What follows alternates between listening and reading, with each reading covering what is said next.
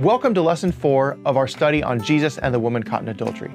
Now, this story is all about how the Pharisees are judging this woman, and then Jesus treats her differently than they had expected.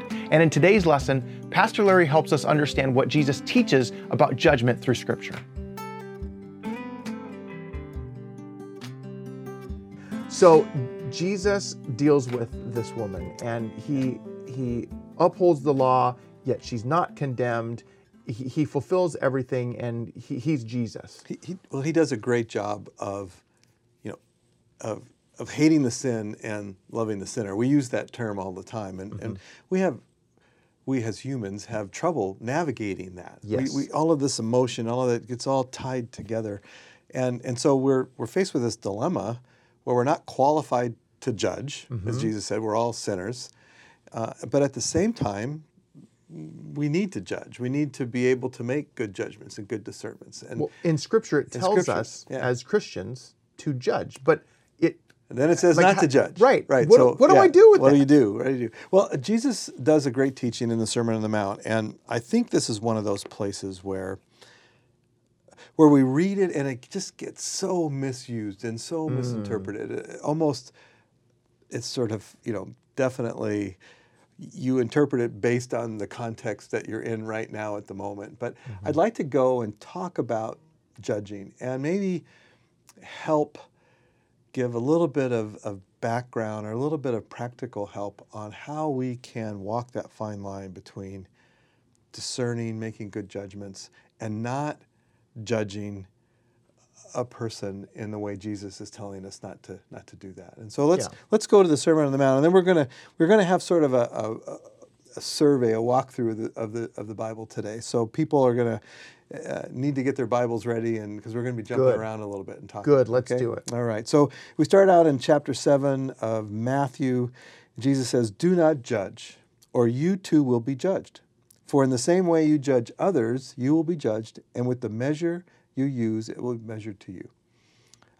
I think it's kind of funny that this is maybe the closest Jesus comes to what goes around comes around. Yeah. Okay. Yeah. Whatever, however you judge. Yeah, it's, you're it's, going to it's, be judged. It's coming so, around, man. Yeah. This is karma, right, right. Right. So he says in verse three, "Why do you look at the speck of sawdust in your brother's eye and pay no attention to the plank in your own eye? How can you say to your brother, "Let me take the speck out of your eye," when all the time there's a plank in your own eye? You hypocrite. First take the plank out of your own eye, and then you'll be, see clearly to remove the speck from your brother's eye. So this is a great story, and Jesus is, is I think, being a little theatrical here. In mm-hmm. fact, I think the audience probably listening to this are probably, you know, cracking up. They're hmm. they're laughing because Jesus is is it's got this picture of this giant plank in a guy's eye, and he's turning around and hitting people, and, and all however, along. However, there's probably a lot of people that are not laughing because they're like, "Oh, he's talking to me." he's talking to me. Yeah. Yeah, yeah it's probably probably. so how do we do this? How do we how do we judge? It turns out that the word judge in Greek is the word krino. Okay. All right, and it, it is used 131 times in the New Testament. Wow. Yeah, it's it's one of those words that gets used a lot.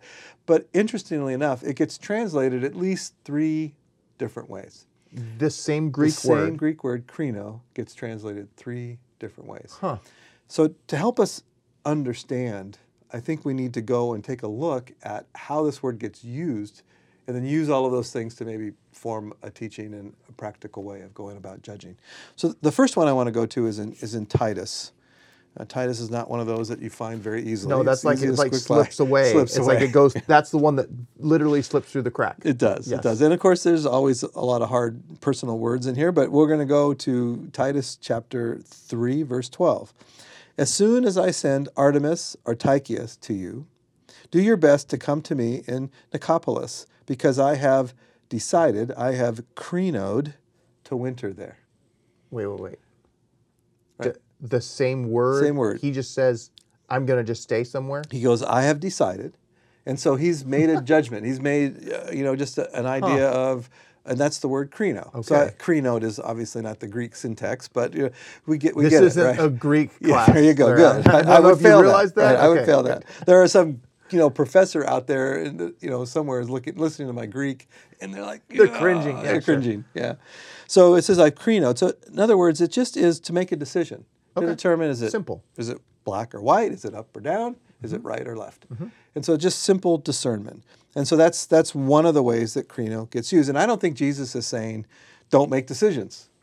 Oh, right. No, he co- we constantly get told to make decisions. We Make- have to. make godly decisions. Make decisions based on what the Bible says. Of course, if and if we decided that we weren't going to make any decisions anymore, we would be making a Nowhere. decision. We, we wouldn't be doing this. We'd be making a decision to not make a decision. Right. So So it doesn't make any sense. decision. Doesn't make any sense. Oh, right. man. Right. So the next one is in John um, 18, and it's uh, in verse 31, and it goes like this: Pilate said, "Take him yourselves and judge him and krino him by your own law." So this this Ah. uh, translation of, of krino is simply to make a judgment against a law or a moral standard. Okay. Same word. Same word. Wow. Was he going over the speed limit or not? Gotcha. Right? And so Jesus, I don't think, is saying, get rid of all the courts, get rid of all the laws. I mean, Hmm. No, he upholds them. that's correct. I mean, but this is we're not even talking about the Ten Commandments here. We're just we're just talking about whatever law Making is out there, law making a judgment. Hmm. law. Someone came and robbed your house, Todd, and you're supposed. what? Someone yeah, they did. You better check with Oh, Tammy. great. I didn't. There's no. There's no notification. My ring doorbell Ring did not tell didn't me. work. Okay, but at the end of the day, you wouldn't say, "Well, forget it. The guy didn't mean it. He's probably having a bad day." Right? It's like you know, sure, take all this stuff. Yeah. Right. So I don't think Jesus means that either. Okay. Right. And, and the next one is in that I want to point out is in 1 Corinthians 4 5. And here Paul actually gets down to, I think, the, the, the kind of thing that, that Jesus is getting at here. In fact, he even helps by explaining himself a little bit. So in verse 5, he says, Therefore judge, krino, therefore krino nothing before the appointed time. Wait till the Lord comes. He will bring to light what is hidden in darkness and will expose the motives of men's hearts. Okay, so here we get a little bit of an idea. We see first off that this is something that we're not supposed to do. This is hmm. God's job. Mm-hmm. He says that this is God's job, and we also see that this kind of judgment is to do a, speci- a particular thing. It's to expose a person's heart. Hmm. A- And this is the judging that Jesus uses when he looks at the woman. We Yeah. talked about how she didn't leave, she didn't run away. Right. Something was going on inside of her. Jesus could see her heart and know that she was probably repentant, which is why he said, mm-hmm. Go and leave your life of sin. So something was going on in her. This is the part that we're not qualified to do. This is this mm. is God's God's part, if you will. We're not qualified to look at a person's heart or to make a judgment on on a person's being, on their spirit, on their soul. We we aren't there to do that. That's God's job. It, it seems. It sounds like what you're saying is there's these three levels. There may be many more, but these three levels of making a decision. Well, three different types of judging. Right, but but it's but it's in these levels of a decision that's just I'm going to do this thing, a a decision based on earthly laws that you are Or or, judged, or moral moral or moral laws. and then there's like an eternal judgment, and the eternal judgment is not for us. It's that spiritual pay place. grade. It's, above, our pay grade. Yeah, Absolutely. right. Okay. All right.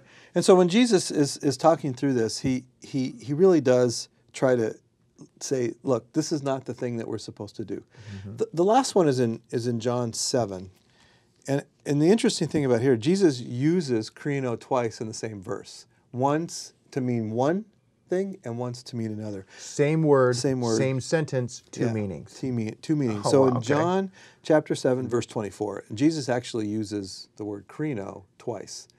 Once in one type of meaning and one in another type of meaning. All right. So in John chapter 7, verse 24, Jesus says, Stop krinoing, stop krinoing, stop judging by mere appearance, and make right krinos, make right judgments. All right. So he's saying, stop doing God's thing. Stop making a judgment about who a person is by what is on the outside. Instead, judge rightly. Instead, hmm. use good discernment. Hmm. Right. And so he's he's using these two things to talk about what we're supposed to do. So when he comes to the, the Sermon on the Mount, when he says, "Don't judge, or you will be judged yourself," mm-hmm. he's really saying that don't don't do God's job for him. Hmm. Amen to Right? that. that is a bad thing. We're not qualified. If we want to get at this a little bit, here's, here's a good example. I, I know that this is going to be really hard for you to imagine, but let's just say that you did something that was really messed up. just, just, just. Okay, so this is all. This uh, is all hypothetical, Sure, of, course, right? You did something that's really messed up, and I saw it. Okay. Now, I, I can react a couple of different ways. I could say that that thing that Todd did was really messed up. Or I could say, Todd is really messed up because he did that thing. Uh, so, characterizing me based on the action, as opposed to just condemning the action. It- It's. It sounds like when you say that, I go right to my kids, and it's Okay. like that. I, you you did a thing, and this thing is, this is a stupid thing, and then their response to me is, "Well, you think I'm stupid?" No, no, no. That's not. I don't call my kids stupid, but I Good- do say good. that their things are stupid that they do sometimes. That's right, that's right. And so, but we automatically go to that. We feel like we're being characterized because somebody's pointing out a thing that we did, but yet that's not what we're saying here. The characterization is not what we're doing. We're saying the thing, the action, Yeah. the the the thing that you did, is what we need to fix. I, I think I think the way that we walk this fine line between loving the sinner and hating the sin is for us not to confuse judging a person's action versus judging their being or their ah. character. Hmm. Some people might say their essence, you know, hmm, hmm. judging who they are, spirit. their spirit. And so well, we confuse those a mm-hmm. lot, and we and we tend to put those together, and by doing that, we end up judging the person. We say mm-hmm. Todd is really messed up instead of that thing, that action, that behavior, that's messed up. Yeah. What's going on? How can we figure out how to how to help? How can we do that? Because Jesus goes on in this teaching, which I think is great. He goes on to tie this picture of the plank and the speck mm-hmm. with judging. And so, so why is that? Because I think that Jesus is upholding the idea that, that we can discern and judge properly people's actions and mm-hmm. become a person that is not judgmental, but is actually helpful, mm-hmm. caring, and loving. And we, we can do that by doing something really important. Because this is where it gets this is where it gets practical. Mm-hmm. How do I become a person that can actually help you? Right. How can I become a person that, when confronted with such a horrible situation as this woman caught in the act of adultery, instead of judging her, how do I become a person who maybe comes alongside and steps into the middle of that and starts to help and start to hmm. heal and start to help her along with this fresh start that Jesus gives her? Hmm. And I think Jesus is saying, he says it right here. He says, How can you say to your brother, Let me take the speck out of your own eye until, until or when all the time there's a plank in your own eye? You hypocrite. First, and here's the key take the plank out of your own eye. Hmm. Then you will see clearly to remove the speck from your brother's eye. He's, Jesus is saying, You can become a person that can go in and say, Let me get that speck. But first, you have to clear your own vision. Mm-hmm. First, you have to do this fearless, honest, moral inventory on yourself. Hmm. First, you have to critique yourself. And that's scary. That's scary. Those, those the places sometimes that we don't want to go. Mm-hmm. A- And so, the more we do that, the more we take the time, I think, to to ask God first off to point out the planks in my own life, hmm. because unfortunately, I think I have a log cabin sometimes. Right, I got a lot of planks. Well, and and we we're blind to it so many times. A lot of a lot of reason is because we deceive ourselves Yes, to We're- say, we're "Oh, well, that's not that. actually what I mean." Like you know, we Yeah, justify. Yeah, we're good exactly, at that. Exactly. I, I didn't really mean that. Yeah. Oh, I'm not really that bad. So, the, so I think one of the first steps is is just be willing to be honest Mm-hmm. with God. We've talked about this in the past. uh, you know, honest prayer, honest and open with God. The second thing I think, as you mentioned, we have to ask God to expose the blind spots. Mm. Ask God to help us see that, and sometimes that means He's going to bring someone alongside of us to do the same thing that we're doing Yeah. to point out you know those things Right. And, and and we have to accept it Mm-hmm. lovingly and we go oh okay the, As hard as that may be. hard as that may be right A- and and then I think also we then at, at that point uh, have to repent A- Mm. and, and we may have to actually spend some time um, doing the right thing, Hmm. not living in this recurring sin or this thing that, that we're doing. I, I think a good example is is we, we talk about moral inventory, which is something in the 12 step program. Mm-hmm. And I think that's a great example. A person that is an alcoholic is always an alcoholic in their mind. I'm always an alcoholic, but I'm sober. I've been hmm. sober for five years, 10 years. That kind of person understands that they're an alcoholic, but that mm-hmm. kind of person has been living a sober life long enough to, to prove and to be able to come alongside someone else and say, let me help you mm-hmm. get to where I am. Yeah. Well, and I think that also is so powerful in that we always ask, and this is a bigger conversation, why does God let bad things happen to good people? And most of the time it's so that when somebody that they're around goes through a similar situation, they can help them get through it. Yeah, Like they can they can say, I've been there. The alcoholic that's sober, that sees somebody suffering with alcoholism, I've been there. it's always easier for someone to walk through a difficult time in their life when they're going through the grief of that, when they're going through what they need to do in order to get that out of their life, to not be alone, to walk alongside someone. And God Yeah. does that often. He puts someone alongside of us to help us so that we won't fall. Yeah. Uh, help carry it, carry the weight of that burden, and and that happens. And it's it's one of those things that in our culture is fairly clear, but there's so many other sins where it's difficult, um, and it's well, and not so many ways simple. to hide them Yeah, these days. yeah, I mean, exactly. we, we we hear about so many of these these people that all of a sudden it comes out that they've done this thing or or, or been a part of this group or whatever, and it, it's it's becoming more and more prevalent that that is how we characterize people. And so we need to be equipped to know how do we help those people, and also how do we not just condemn them because of a thing that someone did sometime and really come alongside them and i think helping that when you said that that that rang so true for me how do we use scripture our experiences and allow ourselves to be used by god to help other people through difficult circumstances Right, right. I think it's here, all in these in these definitions Mm-hmm. of Krino.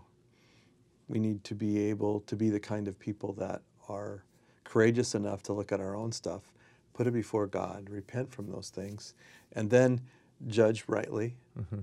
To not do God's job and and not judge a person's spirit, not judge their who they are, and and then also to uphold this moral law. God Mm-hmm. says this this law helps us to understand where we've fallen short. Mm-hmm. And so yes, let's let's admit it. We've fallen short. There there's a problem here and we need we need to help fix it.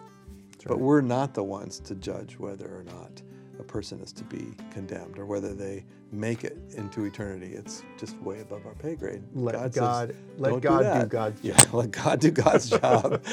Because Jesus said it clearly, if you are without sin, then you get to throw the stone. And and we all learned with a very, very you know pointed picture Yeah. that, that that that's not for us. That's not for us.